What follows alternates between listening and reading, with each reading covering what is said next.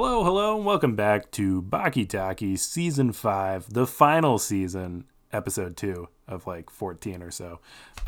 This is fun because this is potentially the last ever new guest. I always keep saying this, but I'm so happy to finally have Millie on the show.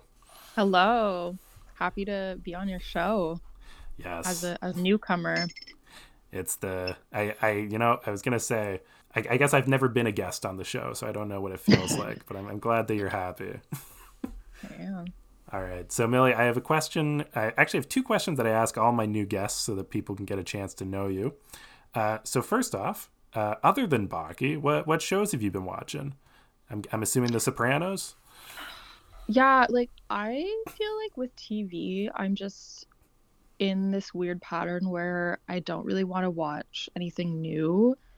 And I'll have the occasional show where I'll kind of just watch it like in the background, but then I have my go-tos that I just will rewatch whenever. And my go-tos are like Sopranos, Mad Men. I really like old HBO shows from like the 90s and early 2000s. So like Deadwood, and yeah, we were watching Oz for a bit, and just like, I don't know, I just get really into those shows, and then I'll just kind of randomly watch some like Netflix thing on very occasionally. Like, yeah, it's funny, we've brought up Oz a few times when Scott's been on, especially during the prison season. It is the best. It is truly one of the most insane things I think you'll ever watch. I believe that, from the few clips I've seen. Hey, Editor Steve. You might hear some glass clinking. We did record this at a cocktail party we were both at. All right. Although, on the topic of insane shows. Yeah. So my second question is, before watching this episode, what did you know about Baki? I knew nothing, Steve. I knew nothing about the show. Like, I knew basically that it was anime and that it's a series, and it's a Netflix produced series, isn't it? Yeah. It's one of those things I think where like Netflix has the rights outside of Japan. Yeah. That's kind of it. Like, I really didn't know. You know, I have one more question. Have you ever watched any anime before Baki? I always wonder. Really. Okay. I always wonder if I just poison the well with people by making them watch Baki. I feel like I'm open to it. It's just something I never like really thought of. And then it's one of those things too where there's so much and it's like I don't know where to start. Oh yeah. Fair enough. But maybe this is the intro. Maybe this was the gateway. Well, this was a crazy episode. Like, I was writing notes and like it's like 6 different scenes that don't connect in almost any way. Yeah, no segue, just like going off of yeah. So let's get your thoughts. First off, what did you think of the theme song? The theme song was longer than I thought. Like, when it did the intro, it's like skip intro. I was like, should I? No, I'm just gonna do it and get the full experience. But then it like kind of kept going. I was like, oh, okay, this is a little bit longer. Okay, got it. It's surprisingly slow, especially because a lot of it is just panning static shots of like, and then there was just all the Japanese writing, and I'm like, is this supposed to be in English or no? Like, because then it would just randomly have an English word underneath. Because I had it on English dub. So I was a little confused, but I was like, I'll just go with it. Yeah. No, I think it's probably the worst theme song of the like 8 that they've done. There's not a lot that happens. There's a lot of panning, and and like long, right? Like, I feel like a theme. Well, depends, but. Yeah, I feel like a theme should be like 30 seconds max. Nah, like, see, the thing is with, I feel like with animation, because it costs so much to like just film these things, I feel like they always try and stretch the theme song, you know, like cut down on how much you have to animate each episode. Anyway, so the episode starts with our good friend Mr. Oliver showing back up. You may be the strongest person in the USA, but you're still just a convict to me. Don't be so sure. By the way, I heard that your son Baki had a battle with that caveman. Do you want to just describe this scene? Like, what do you think's happening in the opening scene? So, okay, I've never seen the show. Just first episode, I've seen. It's like two huge guys in what I thought was a library. Mm-hmm, mm-hmm. And so the guy says something and then another one says back, oh, you have this book collection that's the size of a library. I'm like, is that his personal collection? Because like I thought that was just they were just in a library. That is his personal collection. Yeah, he's sort of a Renaissance man. He's got a lot of skills. What, just collecting books? Well, yeah, I guess that's the main one. He can also throw a motorcycle across the room, but yeah, a real Renaissance man. They kind of just started fighting, doing a lot of close-ups of like their muscles too, and mm-hmm. then I don't know, the muscle, like they just had a shot of the back of one guy's head and it kind of looked like a brain. I don't know, do you know what I'm talking about? Which guy? The red-haired guy, or not the red-haired, the other guy? Yeah. And then it kind of looked like a brain, and I'm like, wait, is this just the way they animate this? Because it looks really weird. That's but just the muscles. Way, yeah. That's just the way they do. He's got a very strong head. Yeah. So that's of course Yujiro Hanma, Baki's dad, the ogre, talking to Biscuit Oliver, the strongest man in America. So what I enjoyed about this scene the most was some of the dialogue we got. It seemed like they were trying to rile each other up.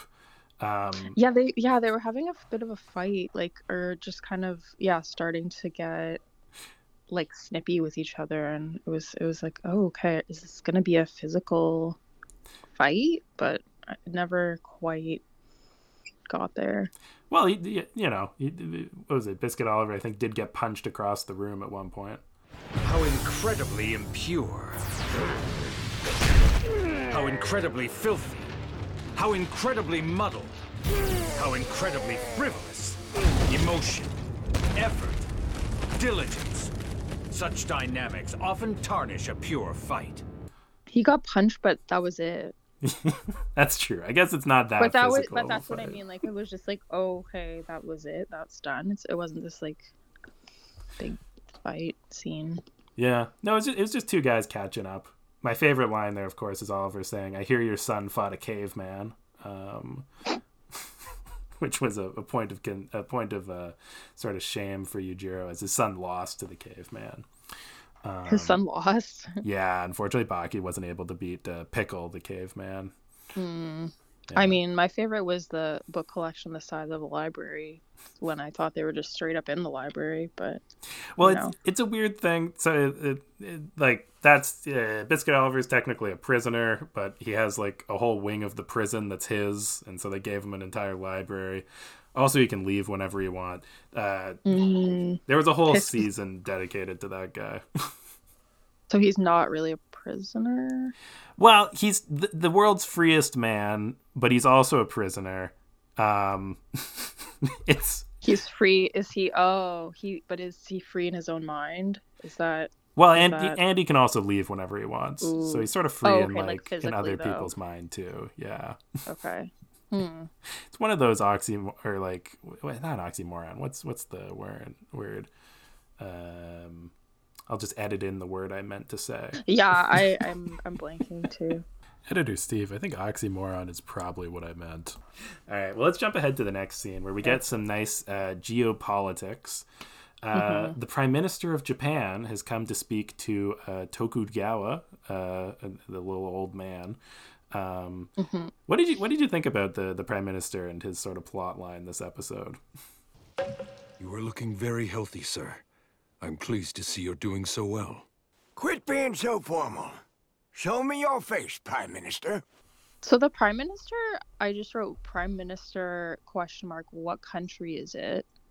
Because I was like, is this in the Prime Minister of Japan? Because like, at first, I wasn't entirely sure if this like is a fictional world. That's fair. If this is the real world, like, etc. Because I mean, I feel like a lot of anime kind of is in its own. Yeah, yeah, oh yeah. You can have different world stuff. So I was kind of like, okay, wait, is this in our world, or is this new? Because A lot of anime take place in different places. Baki is a very grounded, realistic series, so it takes place in modern day Japan. Yeah. Okay. Yeah, and then they started talking about the U.S. or something. And I'm like, okay, this is in our world. But, yeah. So yeah, I just wrote Prime Minister. What country is it? And then was this the same scene that just give him so much money? Yes. Yeah. See, I thought your confusion was gonna. Oh, who's giving him the pen? Because I thought your confusion was going to be, is this guy the Prime Minister of the UK? Because they're paying him in pounds. And then they're like, they show they're like 10,000 yen. But then I'm like, that's like, isn't that not like nothing? Yeah. But they were like, oh, but it's in pounds, like physical pounds. Like this is $3 billion. Like it was the weirdest way to like explain how much money it was. Not just handfuls of yen, but so much you'll have to use pounds to measure it. Excuse me? I've prepared 600 pounds of yen for you to use. All told, that's more than 3 billion in currency. Do you know what I mean? Like, oh, 100%. And it's like... they're like, who measures it in pounds? And then... It was really weird. Who keeps it all in cash? Like, I figured, and like, criminals $3 would... $3 billion! Yeah. In cash. Like, this is, like... Well, it makes me think of, like, Breaking Bad. Like with honestly, all the... yeah. But the thing is, he did that because he was a criminal. Like, Tokugawa was trying to give this to the Prime Minister. Like, you don't need to use a truckload of cash. Yeah, I know. I was like, that's, like... That seems not... Like, yeah, that seems a little sketchy to me. Yeah. But who knows? I mean... But yeah, so who was giving him the $3 billion? So that's Tokugawa, the leader of the Tokugawa business empire. He likes to watch people fight, and so basically, the government is worried that if Baki and his dad were to fight, it would be a national security risk. So this is a bribe to sort of let it happen. Yeah. Okay. Yeah, because if they were to fight, it would be the biggest father-son fight of all time. And the whole world would just blow up. Potentially. So the $3 billion is like to kind of calm everyone down. Just the casual $3 billion. Yeah, it's just 3 billion yen. What is that? 100,000 bucks in cash. How many pounds did they actually say? Oh, I don't know. I feel like probably like a few hundred pounds. I have to wonder if in the original this was supposed to be like a clever play on words, like pounds. I know. That's why I was like, it was the weirdest way to explain money that I've ever seen. It's one of the toughest things. And also, when usually dollars. Like usually they'll say dollars. Like even if it's non-Western, like usually stuff is kind of just measured in dollars, or they would say like. Whatever amount of yen, like that is, $4 billion, like that's. But then it was like, no, this is like 10 million pounds of like. This honestly sounds like it'd be like a great like math quiz problem. It's like, somebody gave you 10,000 yen in 4.8 pounds of 10,000 yen. It does. It sounds like one of those math problems, like the word math problems we did in like school. Yeah, the thinking portion of knowledge. The thinking, the show your knowledge. Oh my gosh, my favorite. Yeah. So they give him the cash. Yep. And big day for the Japanese economy. I'm just imagining in the papers, just the Japanese bonds go up. But so basically, the Prime Minister goes to talk to two of his most trusted advisors on this national security issue, the Minister of Defense and the Minister of Education for some reason. Education Minister, did you know about this? And that made no. I was confused. I liked when they asked the Minister of Education what his thoughts on the situation was, and he was like, "Oh, I don't think the kids would like that. There's a man who can come and kill anybody, and we can't stop it." It's like, yeah. And then weren't they like, "Oh, well, you're just the Minister of Education. Like, you don't really know." Wasn't there a line like that? Do you think he was just sitting in the chair before they got there? And like, essentially, they were like. They had him, but they kind of just said that he was useless. Like they're like, well, like Minister of Education, this isn't really your field. Yeah, it's like why is he in the scene then? But you know what though? At least he has an excuse for being useless because the Minister of Defense is basically saying like we are powerless against this one man army, the Brute Force Pro. Editor Steve here. I just want to jump in because this is a really important term for the season, and I get it wrong so often. It's Brute Strength Pro, not Brute Force Pro. I think the problem is in comp sci, there's this concept of brute forcing things, and so the term sort of stuck in my brain. But every time that I say Brute Force Pro, I mean Brute Strength Pro. And this might continue past this episode, but anyway. Yujiro Hanma. So I wanted to touch on two parts of this scene. Of course, the Brute Force Pro, but first, his non-aggression pact with the U.S. Were you surprised that he had signed a treaty with the world's superpower? No, because I feel like that's something that might actually happen. That the U.S. would sign? I mean, crazier stuff's happened. Yeah, and you don't really want to make an enemy of the U.S. Right? I get that. I do think that when they extrapolated, at one point they said, "What if we just shot the ogre with a sniper rifle from 1,000,000 miles away or whatever?" And then the Minister of Defense said, "Well, then America would attack us." Do you think that America would invade Japan if they killed Yujiro Hanma? Because I think that America would not. But it's probably not, but then at the same time, do you want to take that risk? Oh, that's fair. That's the thing, with if you make yourself an enemy of the US, it's I guess nukes are coming out, you're kind of, that you're kind of screwed. Do you think so? It's maybe possible? They're just, I don't know. I feel like that kind of was. Yeah. It was a little far fetched, but weirder stuff's happened. Do you think it's possible that Franz Ferdinand was the world's strongest man and that he had signed non-aggression pacts? Oh my God. And then he was killed. Yeah. Because, you never know. Yeah. That's what my history degree, my expertise, has brought to you to this episode. Is that how you would end most essays? You never know. Yeah, just with a cliche statement. Just it is what it is. You never know. You can't argue with that. Can't argue. Yeah, can't argue. Well, on the other point for this segment, the brute force professional. This is one of my favorite concepts introduced this season, and it's fleshed out here, but it's going to be referenced throughout. And it's the idea that Yujiro Hanma is the world's only brute force pro. That everybody else in the world becomes a professional in their field to work a job to hopefully be able to accomplish what they want to in life. But they would all give it up instantly to be as strong as Yujiro, who can just do whatever he wants and through his strength accomplish anything. You're asking the wrong question. It wouldn't matter if it was the ogre or a member of parliament, a manga artist, a pianist, a rock musician, or a soldier. If any of them had been born with the incredible strength of Yujiro Hanma, they all would have used that strength to achieve their dreams. Every one of them would have chosen the path of the ogre. I suppose those of us who don't have that brute strength have to use our occupations as a substitute to get what we want. What did you think about this framework of the brute force pro? So I just wrote brute strength pro. I'm sorry, what does that mean? LOL. Because yeah, I wasn't familiar, but so they're willing to give everything up just to be as strong. Do they mean physically strong?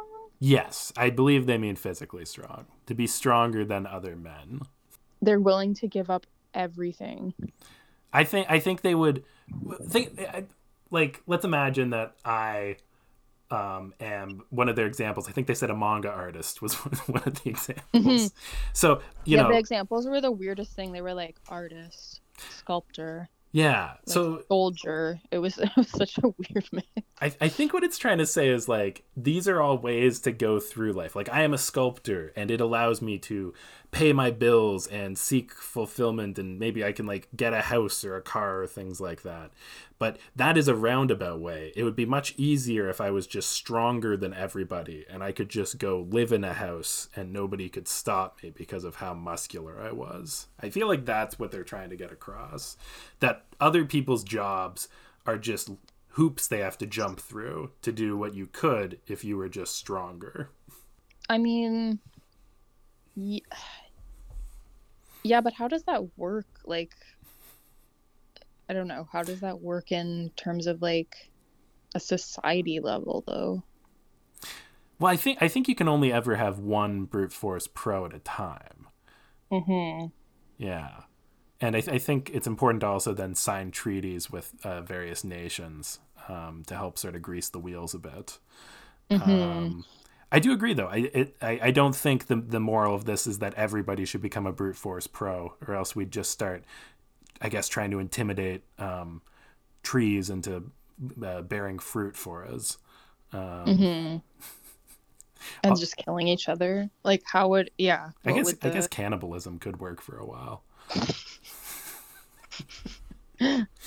Oh. A line that should be taken out of context. Maybe I'll do that for myself. Amazing. The scene was so weird because they were just talking about the brute force, and then they just cut to a shot of just green tea in the cups, and I was like, "Ooh, that looks nice." Like, they're just chilling, having their green tea and having this conversation about like whether or not like they'll basically like end the world for this brute strength force pro thing. Yeah. Yeah. It was funny. No, it's there's two things this author's great at drawing: big, muscly men and food and drink. He's very good. The green tea, yeah. Oh yeah, he can draw a lot of appealing meals. Mm. But unfortunately, I think that's the only one we get this episode.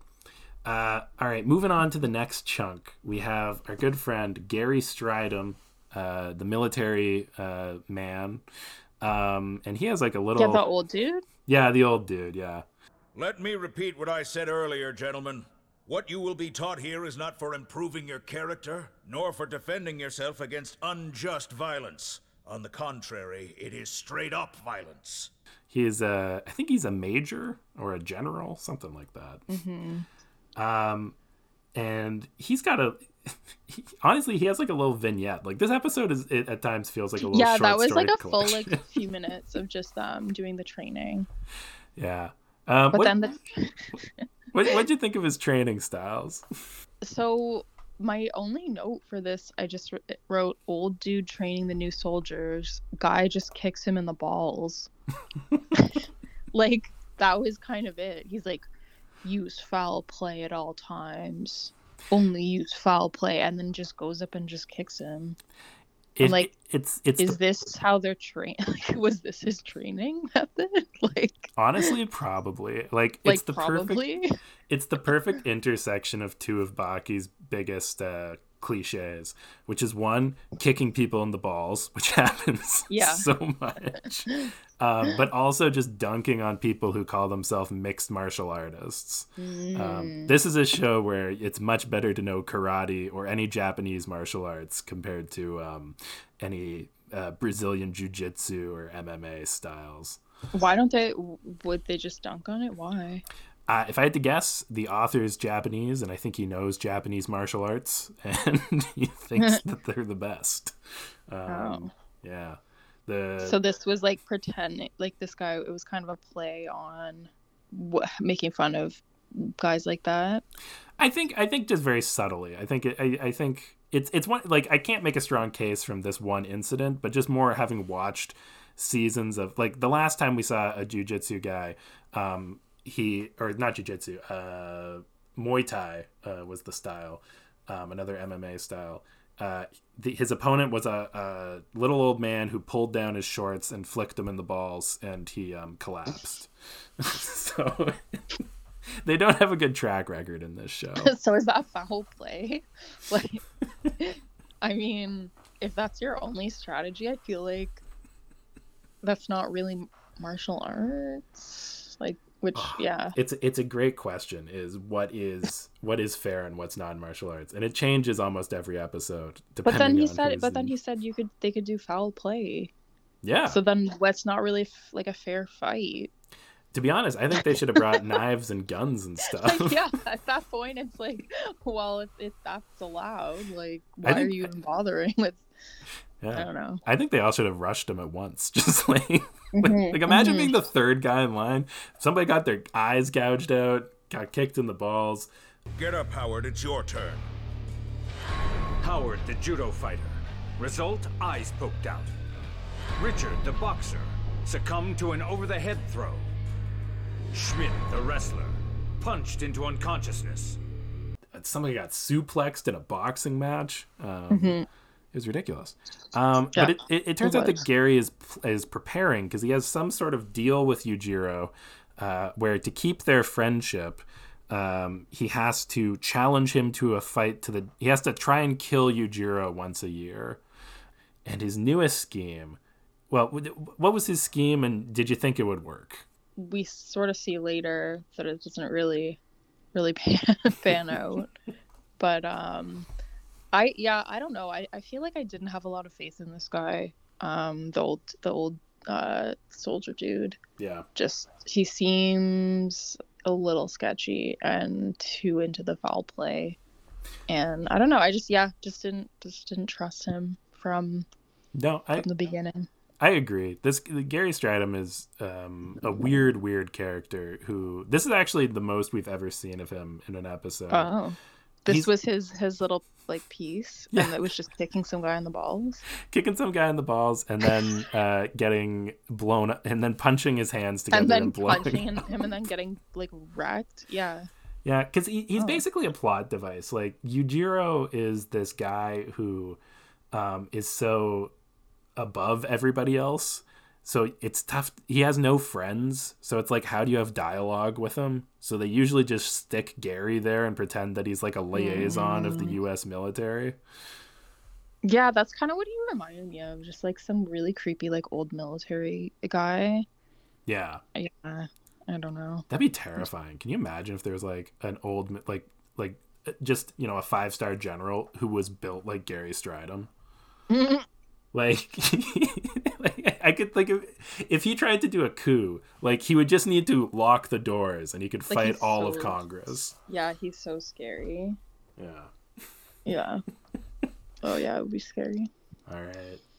Well, we've got 3 more scenes, so we'll just zoom on through them. Baki is hanging out in the weird gray basement underneath his house, and he could you tell what was happening?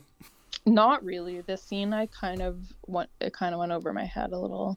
Yeah, that's fair. So let me explain and then tell me what you think of it. So Baki has developed this new form of shadow boxing where he imagines, you know, he thinks really hard and he can imagine just like in a regular shadow box, but he's so good at it that, you know, he can get punched backwards into a wall with enough force to break it, because he can imagine getting hit that hard. For reference, this clip I'm going to play is Baki shadowboxing an imaginary version of his father.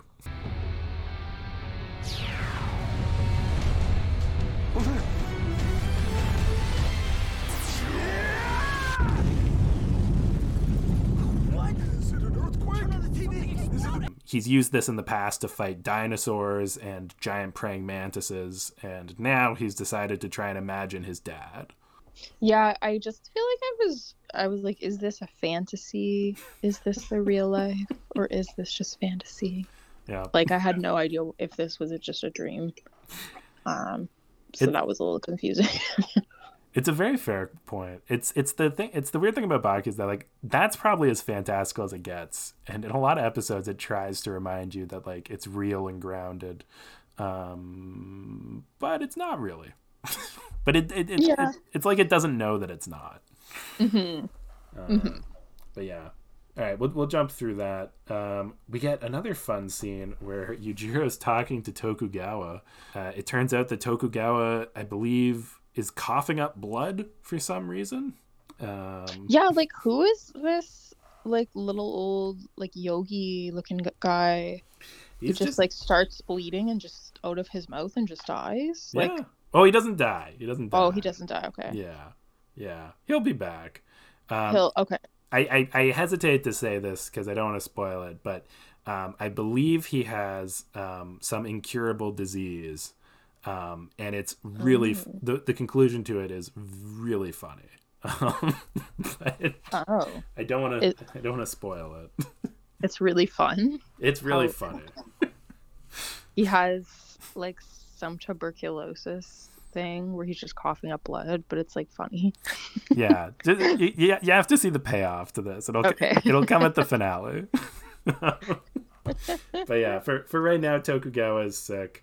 And we learned that Yujiro is able to... He knew that Tokugawa is sick because he has such a perfect read of the human body that he can see any weak points instantly. Yeah, he saw... It was like looking out, and it was like all the little weird things on people. He could like see every little flaw. Yeah, it was fun. So Lindsay watched this episode with me, and one of the weaknesses on somebody was that they were pregnant and had a baby. Yeah. And so Lindsay was just like, "Is he gonna punch the baby?" Some of the weaknesses were so weird. Like one person, it was just like their one eye was just like showing. I'm like, are they blind? Like what is wrong with their one eye? That was it. He really likes to wink, that guy. It was just really funny. God. It's fun. It's the amount of chapters out there that is just Yujiro walking through a crowd and the narrator going, "He was incredible. He could do something nobody else could." And then it was just like a shot of his ass, like just like a close up for probably like 20 seconds just on his ass, like. Yep. Yeah. Like, why do they do that in every episode? I would say you get a close up of somebody's ass every episode. Yeah. Like it just went on for like a way longer time. Like I could see the initial shot, and then it just kept going. I'm like, this show is what I would describe as cheap. Cheap.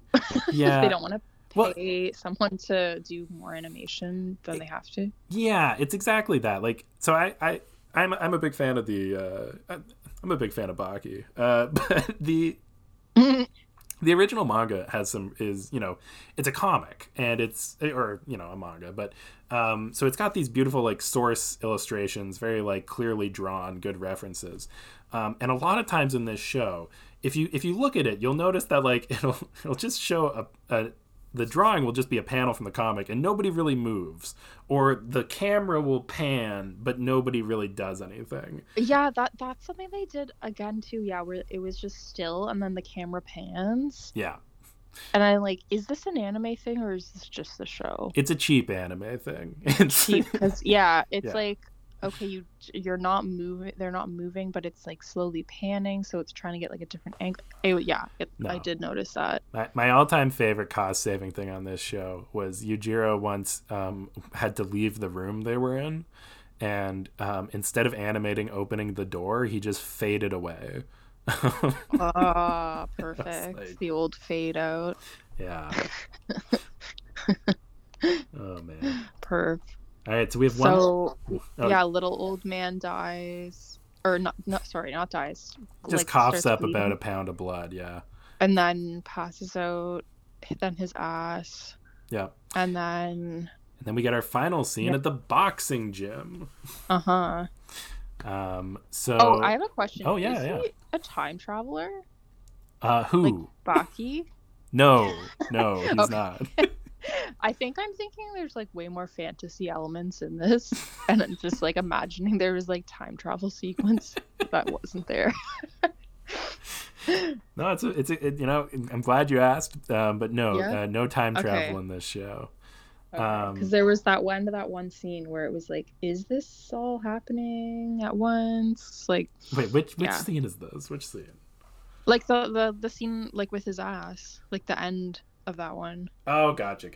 Where it show, like, do you know what I mean? Where it shows him walking around and just like talking about like previous things, and then it was jumping in time, and I'm like, wait, is he a time traveler? Editor Steve, I think I found the clip that Millie's talking about. It's interesting. It's talking about Yujiro's sort of progression over time, but you can definitely read it if you're unfamiliar with the character as a way that he's like this Highlander-esque figure that has evolved throughout the course of human history. I'll just play it. Once it was well-honed fists. Once it was perfectly sharpened swords. Once it was flying bullets.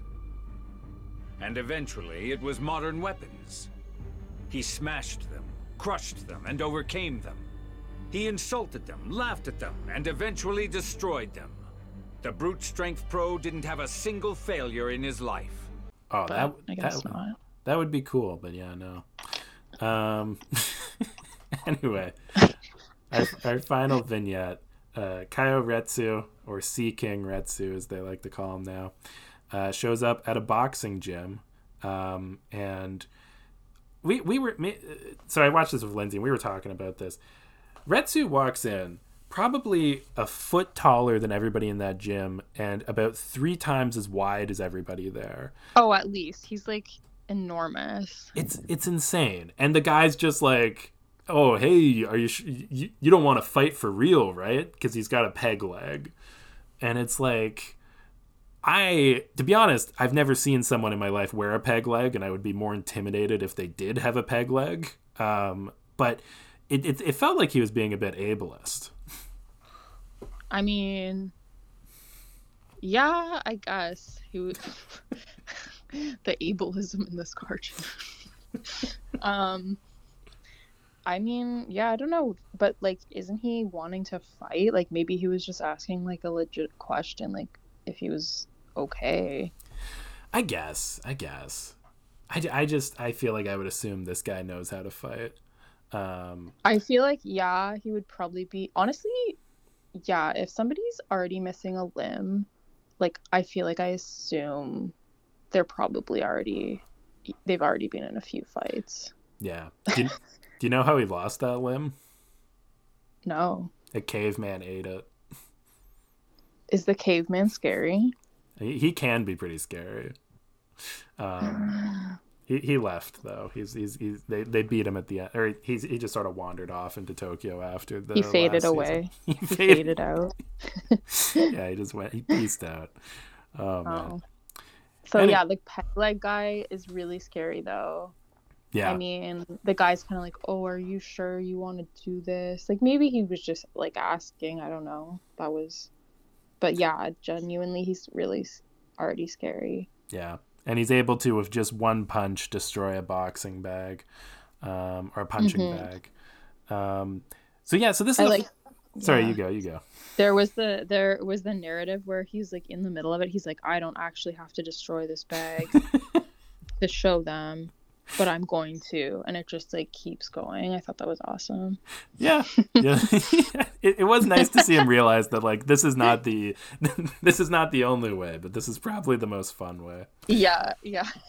I'm sure I could gain approval to join the gym without destroying this equipment, but no matter, I'll give them a show.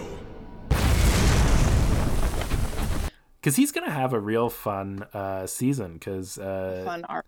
Coming up. Yeah, I honestly think that like you know, this whole season is basically called like the father-son arc, and it's about Baki fighting his dad. But I think they realized that it wouldn't fill enough episodes, and so We're also going to have a fun B-plot where Retsu goes to Vegas and starts doing like prize boxing championships. And I'm, you know, that's why I went to Vegas, was to get a sense. Oh. That was your personal reasons. People are like, oh, do you want to like have fun and go like drinking and like gambling? No. You're like, it was actually from an anime. I want to walk the same steps that Kaio Retsu did. Yeah. I'm loving how realistic this show is now that you're explaining it. Like it's actually in this world. Yeah. That's hilarious. It's the best part about this show is whenever they try and like justify things. But yeah, and it's I don't know, not realizing that and then realizing it is really funny, because I genuinely thought this had way more like fantasy elements in it, and just doesn't. It's like, no, we're going to Vegas. Yeah. All right. So, Millie, here's the big question for you. You've now watched an episode of Baki. Do you think that it's a good show? I think it's a pretty good show. Yeah. I Was that the wrong answer? No, that's great. I love it. It's been a while since I've got a yes. Since a yes? I kind of enjoyed it. I think just because I hadn't seen it, I don't know the characters, so it's kind of like, who is this? What's happening? But like in terms of a narrative and having like action and things going, it delivered. Like, you know, there's a lot of scenes, a lot of things happening. This, maybe it was just this episode, maybe, I don't know, but no, yeah, it was fun. It was a fun watch. Like, yeah. It's funny the way you describe it. It makes me, because when I started watching Baki, the fun thing is the stuff they have on Netflix, it's actually a continuation of a show from like the year 2000 that isn't on Netflix, and they don't tell you that. So when I started watching the show, I had the exact same thing where characters just showed up out of nowhere and just had like, you're like, what's going on? And there was like 6 different vignettes. But it's a fun way to just jump into a show. But I like the vignettes because, like, yeah, because if you don't know the characters and then it's just a different vignette each time, it's kind of fun. Yeah. So it's not these like overdrawn, like long dialogue scenes where you can kind of get lost. Exactly. But yeah, I kind of want to know like what happens more. But this is already into season 2, so maybe I'll have to go back and start. Well, I'm sure you can find out what happens next episode, because I saw Scott signed up for that one. So he did? Yeah, he signed up for episode 3, so he'll be doing the next one. Well, spoiler alert for the fans. Spoiler alert. Yeah. Oh yeah. He's the guest next week, or next week. Yeah, next week. Yeah. Oh yeah. Yeah. Yeah. Yeah. Next. Yeah. For listeners, for people, who knows. All right. Well, thank you so much, Millie. This was a blast. Thanks for having me. This was really fun. Yeah. All right. Well, that's all the Baki we've got to Taki. I'll see you all next week. See you later.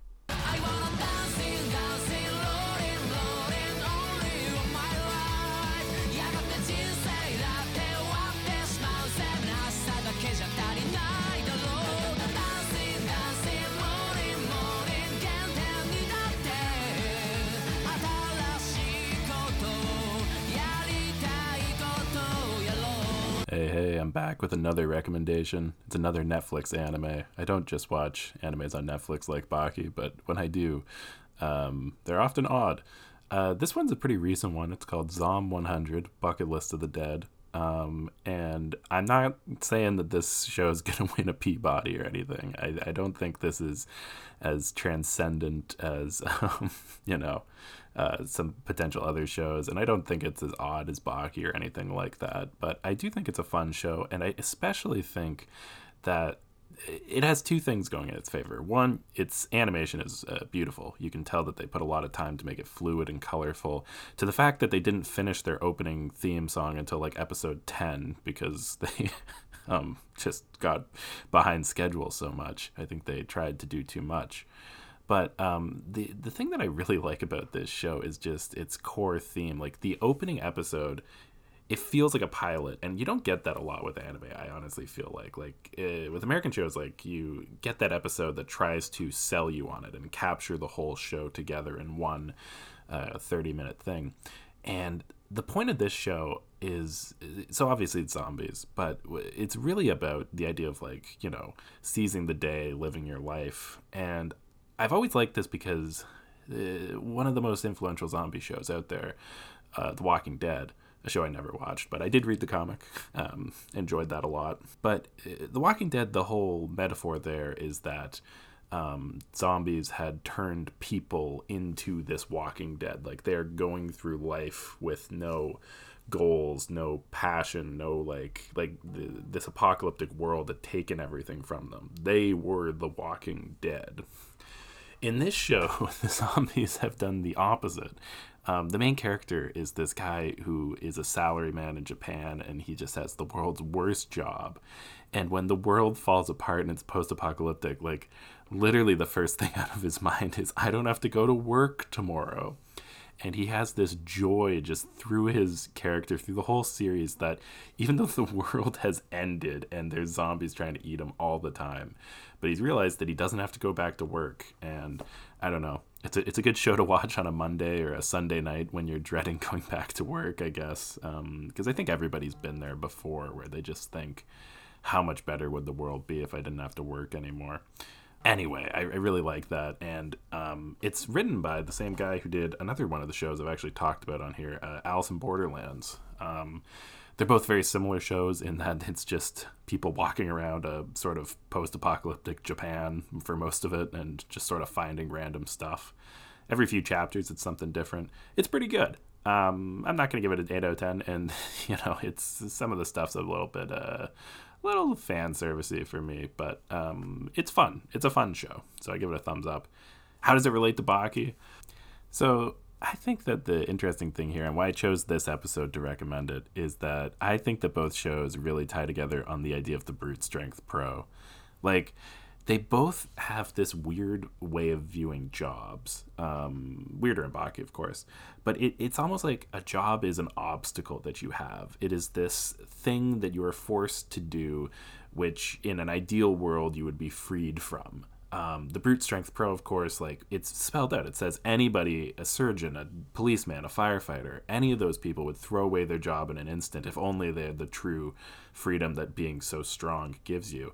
And in this show, of course, it's all about your job is the worst thing that's ever happened to you, and losing your job gives you such freedom that everything else in the world could go away.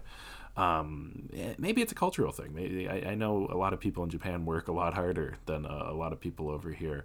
But I thought that they both had such a interesting view of jobs as this almost great evil that comes over us that we would shed away. Because, you know, the common advice is do something you love and you'll never work a day in your life. But maybe even that idea is not going far enough, and you should just be aiming to not work.